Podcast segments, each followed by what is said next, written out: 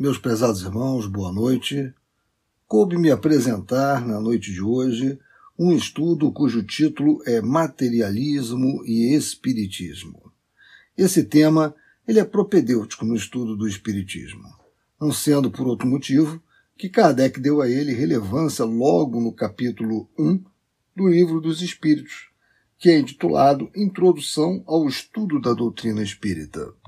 Allan Kardec, o nosso insigne mestre leonês, ele assim escreveu para diferenciar o denominado espiritualismo da nova doutrina de natureza filosófica, científica e religiosa que surgia em abril de 1857, ou seja, o espiritismo.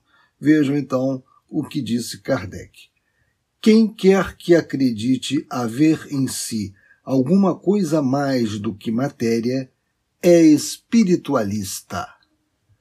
Não se segue daí, porém, que creia na existência dos espíritos ou em suas comunicações com o mundo visível. Em vez das palavras espiritual, espiritualismo, empregamos, para indicar a crença a que vimos de referir-nos, os termos espírita e espiritismo, cuja forma lembra a origem e o sentido radical e que, por isso mesmo, apresentam a vantagem de ser perfeitamente inteligíveis, deixando ao vocábulo espiritualismo a acepção que lhe é própria. Diremos, pois, que a doutrina espírita ou espiritismo tem por princípio as relações do mundo material com os espíritos ou seres do mundo invisível. Os adeptos do espiritismo serão os espíritas, ou, se quiserem, os espiritistas. E continua Kardec. Como especialidade, o Livro dos Espíritos contém a doutrina espírita. Como generalidade, prende-se à doutrina espiritualista, uma de cujas fases apresenta. Essa a razão por que traz no cabeçalho do seu título as palavras filosofia espiritualista. Então vejam, meus irmãos, que nesse trecho que eu acabei de ler, Kardec já definiu quem é espiritualista. Disse ele, repetindo, quem quer que acredite haver em si alguma coisa mais do que a matéria é espiritualista. E Kardec, como vimos, ele não se satisfez apenas em fazer isso, mas também quis distinguir, né, o espiritismo do espiritualismo. E mostrou que o espiritualismo é gênero, e o espiritismo é uma espécie. Nesse ponto das nossas considerações, meus irmãos, eu acho bastante interessante as claríssimas elucidações do nosso saudoso Deolindo Amorim. Jornalista, estudioso da doutrina espírita, ele foi presidente da, então, USEERJ, União das Sociedades Espíritas do Rio de Janeiro, atual CEERJ, Conselho Espírita do Estado do Rio de Janeiro, na sua sempre lembrada obra O Espiritismo e as Doutrinas Espiritualistas. Assim nos esclarece Deolindo Amorim, logo no capítulo 1 dessa obra que eu acabei de mencionar. Vejam o que Deolindo Amorim leciona para nós. O codificador deixou muito claro que o espiritualismo, como generalidade, abrange o espiritismo e tantas outras doutrinas imortalistas, o que não impede, contudo, que a doutrina espírita se apresente com definições e particularidades que lhe são próprias. Não encontramos, sinceramente, uma razão clara e convincente para que se diga, como ouvimos às vezes, que o espiritismo deve entrar em quaisquer formas de combinação religiosa ou doutrinária, uma vez que, no fundo, todas as doutrinas e religiões do grupo espiritualista têm o mesmo ponto de partida, a sobrevivência do espírito. O argumento é realmente pacífico, até certo ponto. Na realidade, enquanto não consideramos os elementos discriminativos, todos os movimentos espiritualistas se identificam naturalmente. Diz-se frequentemente que tudo é espiritualismo, e jamais negaríamos o acerto desta generalização. Não é por esse motivo, todavia, que se deve desfigurar o verdadeiro caráter do espiritismo como doutrina organizada, querendo que se amolde ou seja adaptado a qualquer tipo indefinido de espiritualismo, perdendo o que lhe é intrínseco e distintivo. E continua Deolindo Amorim na obra citada. Dentro da concepção geral de espiritualismo, podemos indicar pelo menos 4 modalidades, na seguinte ordem. Primeira, a concepção comum, isto é, a que admite a existência de um princípio espiritual, ainda impreciso ou vago, sem filiação a qualquer sistema doutrinário ou filosófico. Segunda, a concepção teológica que aceita a imortalidade da alma e a vida futura após a morte, em razão de dogmas e pontos de fé, sem demonstração experimental. Terceira, a concepção reencarnacionista das diversas escolas espiritualistas, teosofia, Rosa Cruz, esoterismo, etc., cada qual com sua organização, sua sistemática, seu corpo de ensinos. Quarta, finalmente, a concepção espírita de espiritualismo, partindo de uma base experimental, o fenômeno, e formando um corpo de doutrina, que, embora seja também reencarnacionista, apresenta particularidades diferentes das outras doutrinas do mesmo ramo. Há, inegavelmente, continua Deolindo, 3 pontos em que o espiritismo, a teosofia, o esoterismo, a escola rosacruciana e outras correntes espiritualistas se igualam sem discrepância. A imortalidade do espírito, tese oposta ao materialismo, a reencarnação e a existência de Deus. Fora das linhas gerais, entretanto, surgem motivos naturais de desencontro, já em relação à maneira de colocar e interpretar alguns problemas de profundidade, já pela diferença de terminologia e ainda pelas disposições internas de cada escola espiritualista. É certo que as doutrinas e correntes espiritualistas, com o aceitarem a sobrevivência espiritual, não negam, nem poderiam negar, a manifestação de entidades do mundo extraterreno. Mas também é certo que os seus argumentos imortalistas não se apoiam na prática mediúnica, segundo as normas espíritas, porque os seus ensinos procedem de velhos troncos orientais, ao passo que o movimento espírita nasceu no Ocidente, após os fatos e as circunstâncias que deram origem à codificação de sua doutrina no século XIX. Bem, meus irmãos, essa referida obra de Deolindo Amorim, né, é muito interessante, pois o autor nos traz um riquíssimo repertório de informações comparativas entre o espiritismo e diversas outras doutrinas espiritualistas. Eu recomendo a todos que, se puderem, leiam essa obra. Trata-se de um importante investimento que farão na cultura espírita. Agora, meus irmãos, eu gostaria de me valer do Dicionário de Filosofia Espírita, do também saudoso Lamartine Pagliano Jr.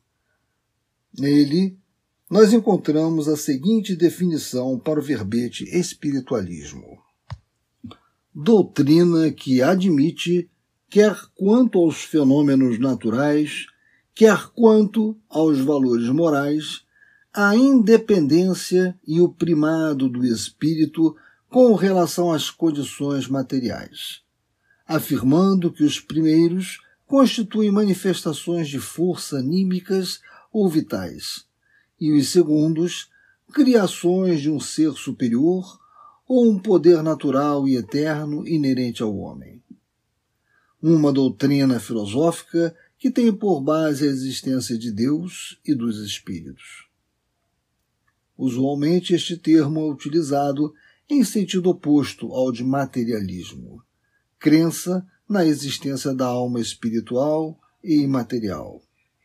O espiritualismo é a base de todas as religiões. Então, essas são as definições, né, que encontramos na obra de Palhano Júnior, Dicionário de Filosofia Espírita, onde ele dá várias acepções, várias definições para espiritualismo.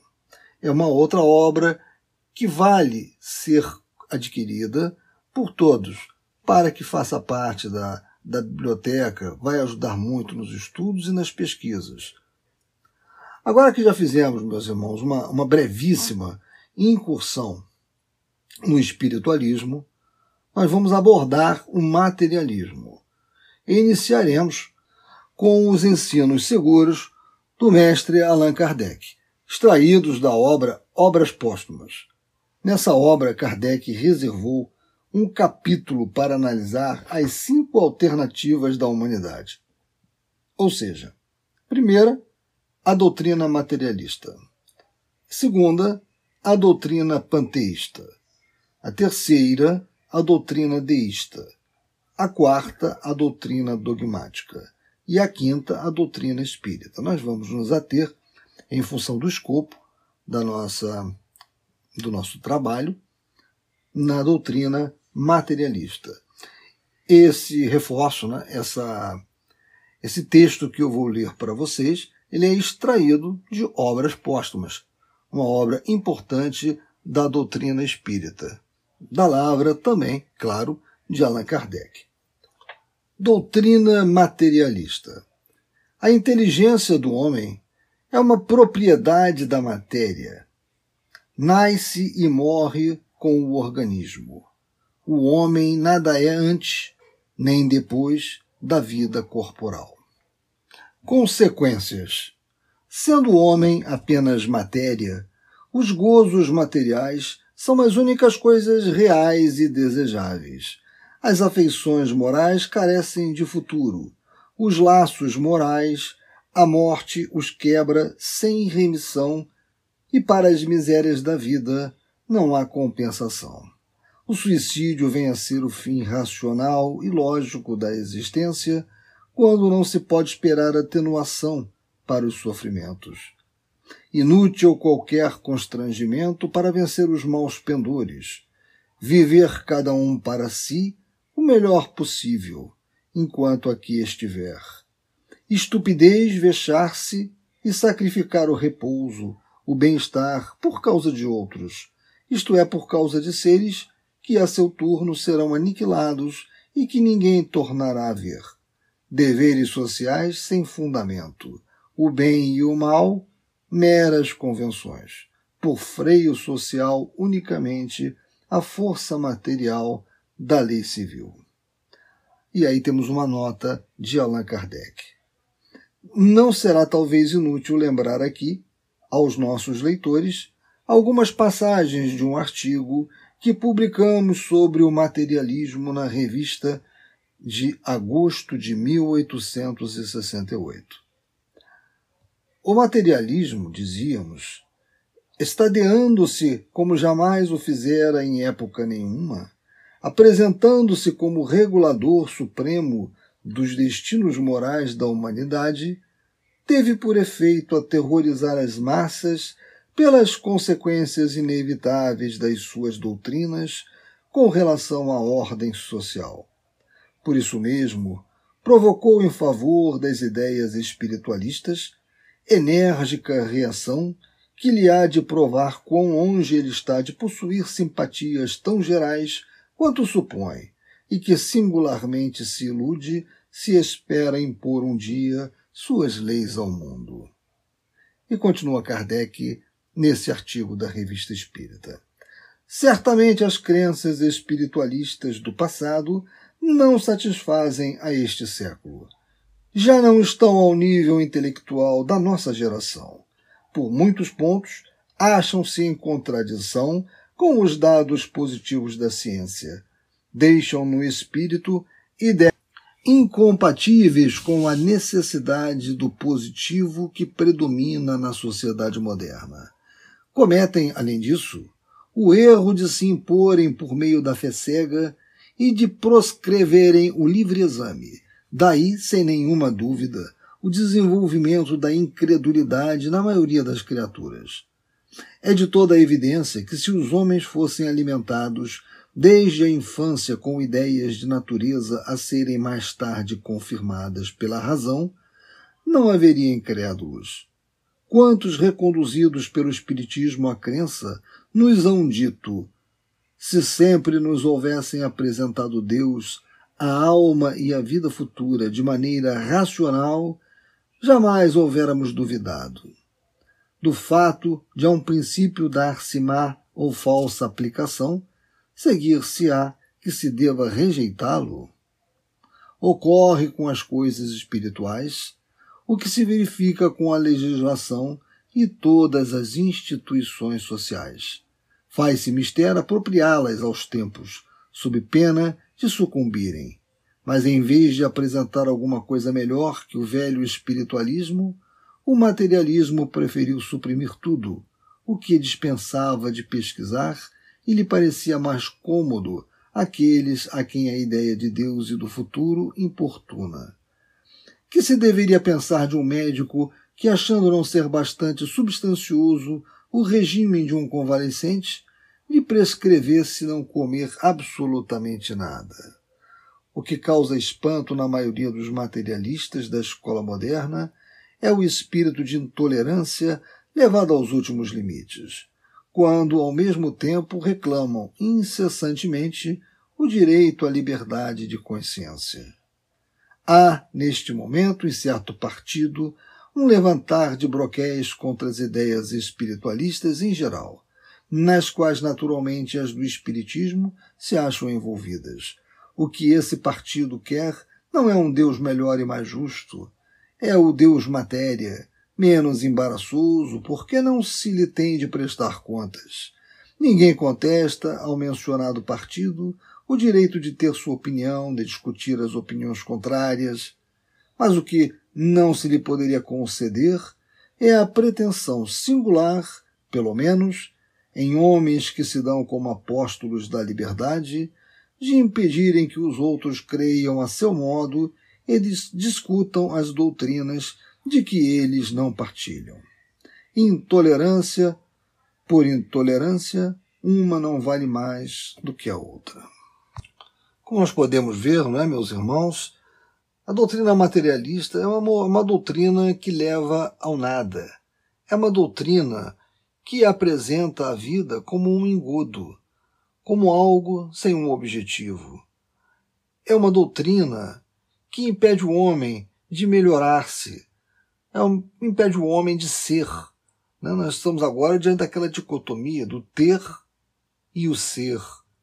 As doutrinas espiritualistas, por exatamente entenderem a existência de um ser que sobrevive à matéria, a necessidade de um Deus, o fenômeno reencarnatório, elas nos apresentam um futuro possível.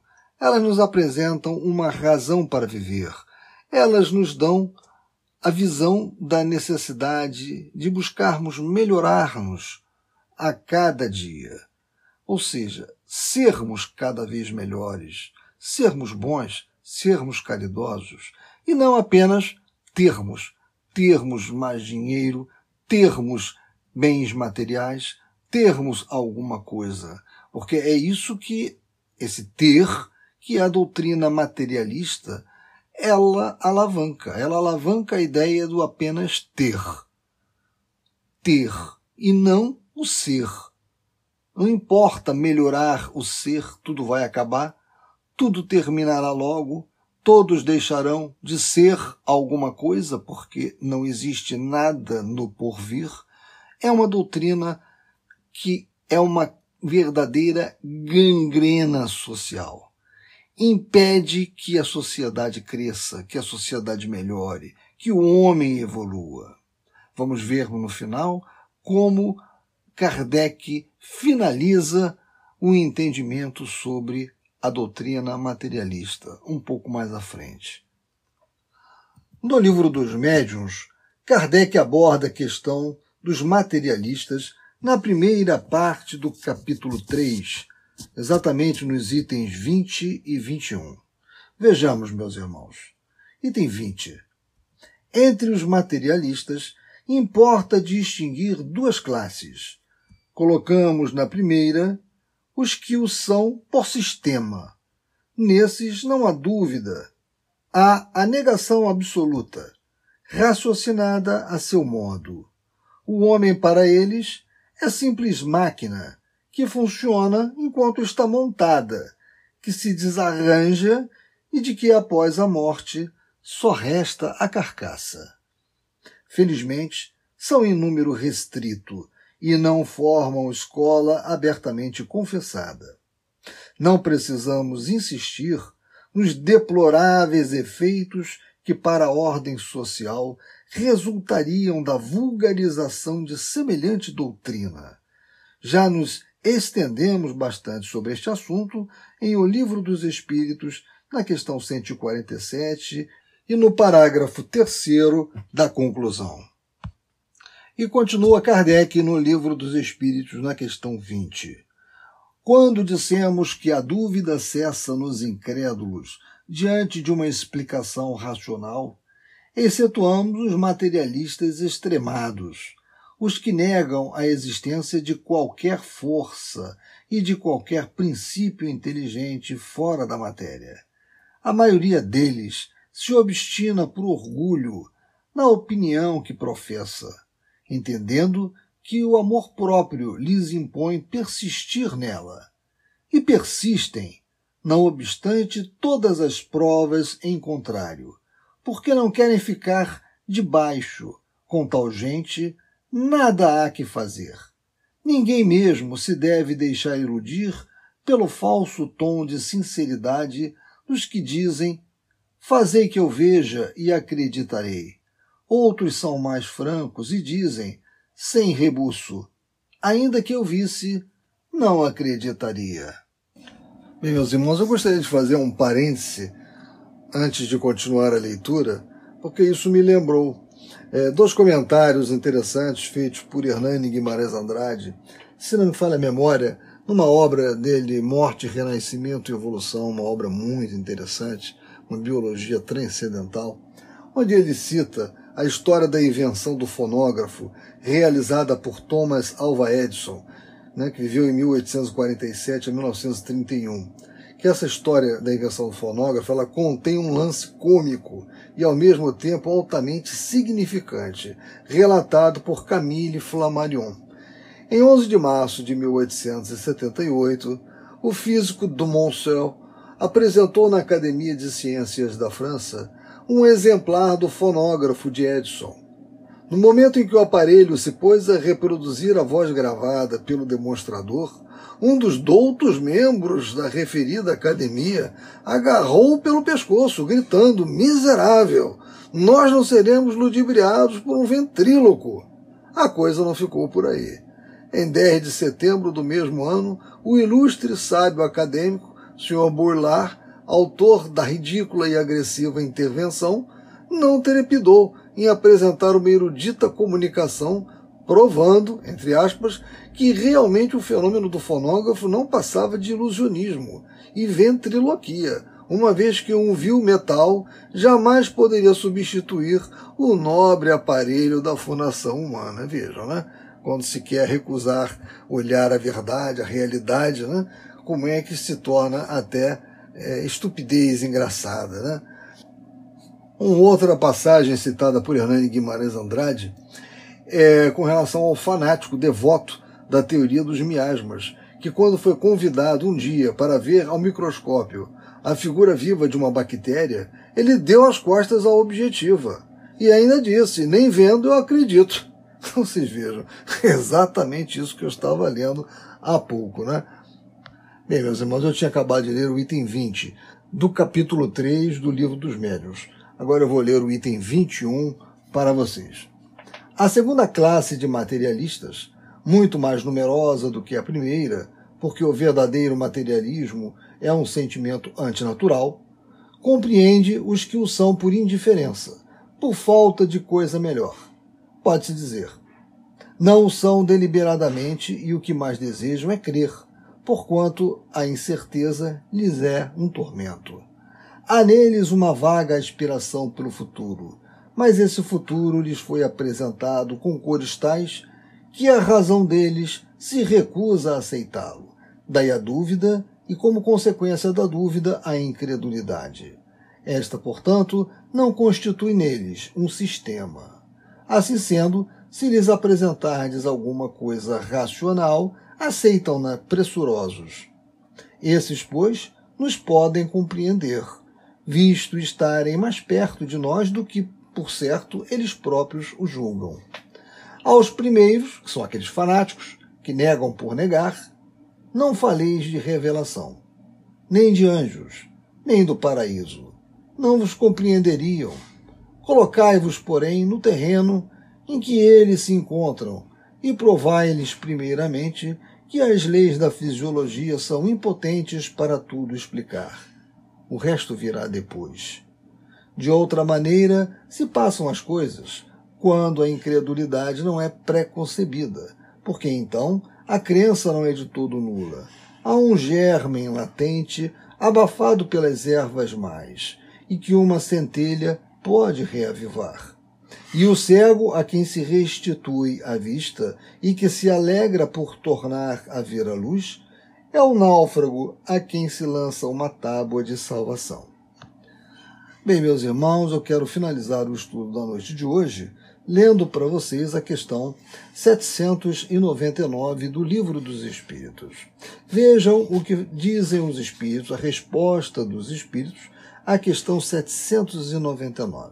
Então, vou ler a pergunta. De que maneira pode o Espiritismo contribuir para o progresso? Respondem os Espíritos. Destruindo o materialismo, que é uma das chagas da sociedade.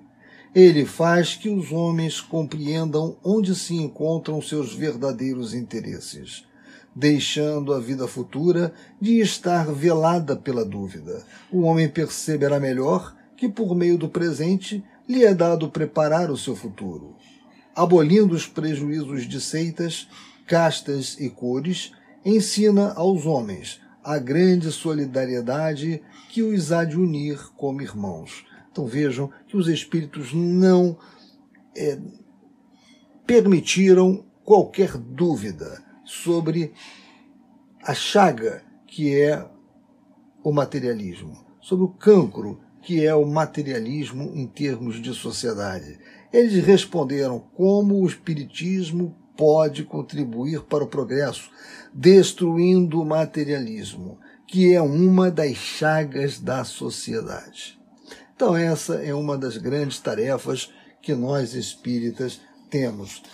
Infelizmente, era em 1857, quando da edição do Livro dos Espíritos, quando da primeira edição do Livro dos Espíritos, e ainda é hoje. Ainda temos muitos materialistas do tipo da questão 20, que eu li, que são aqueles empedernidos, aqueles que negam por negar, e também como da questão 21 do Livro dos Médiuns, que são aqueles que precisam apenas ser esclarecidos. Existe um germe neles que propicia o afloramento, né, o nascimento, né, de uma planta bem viçosa.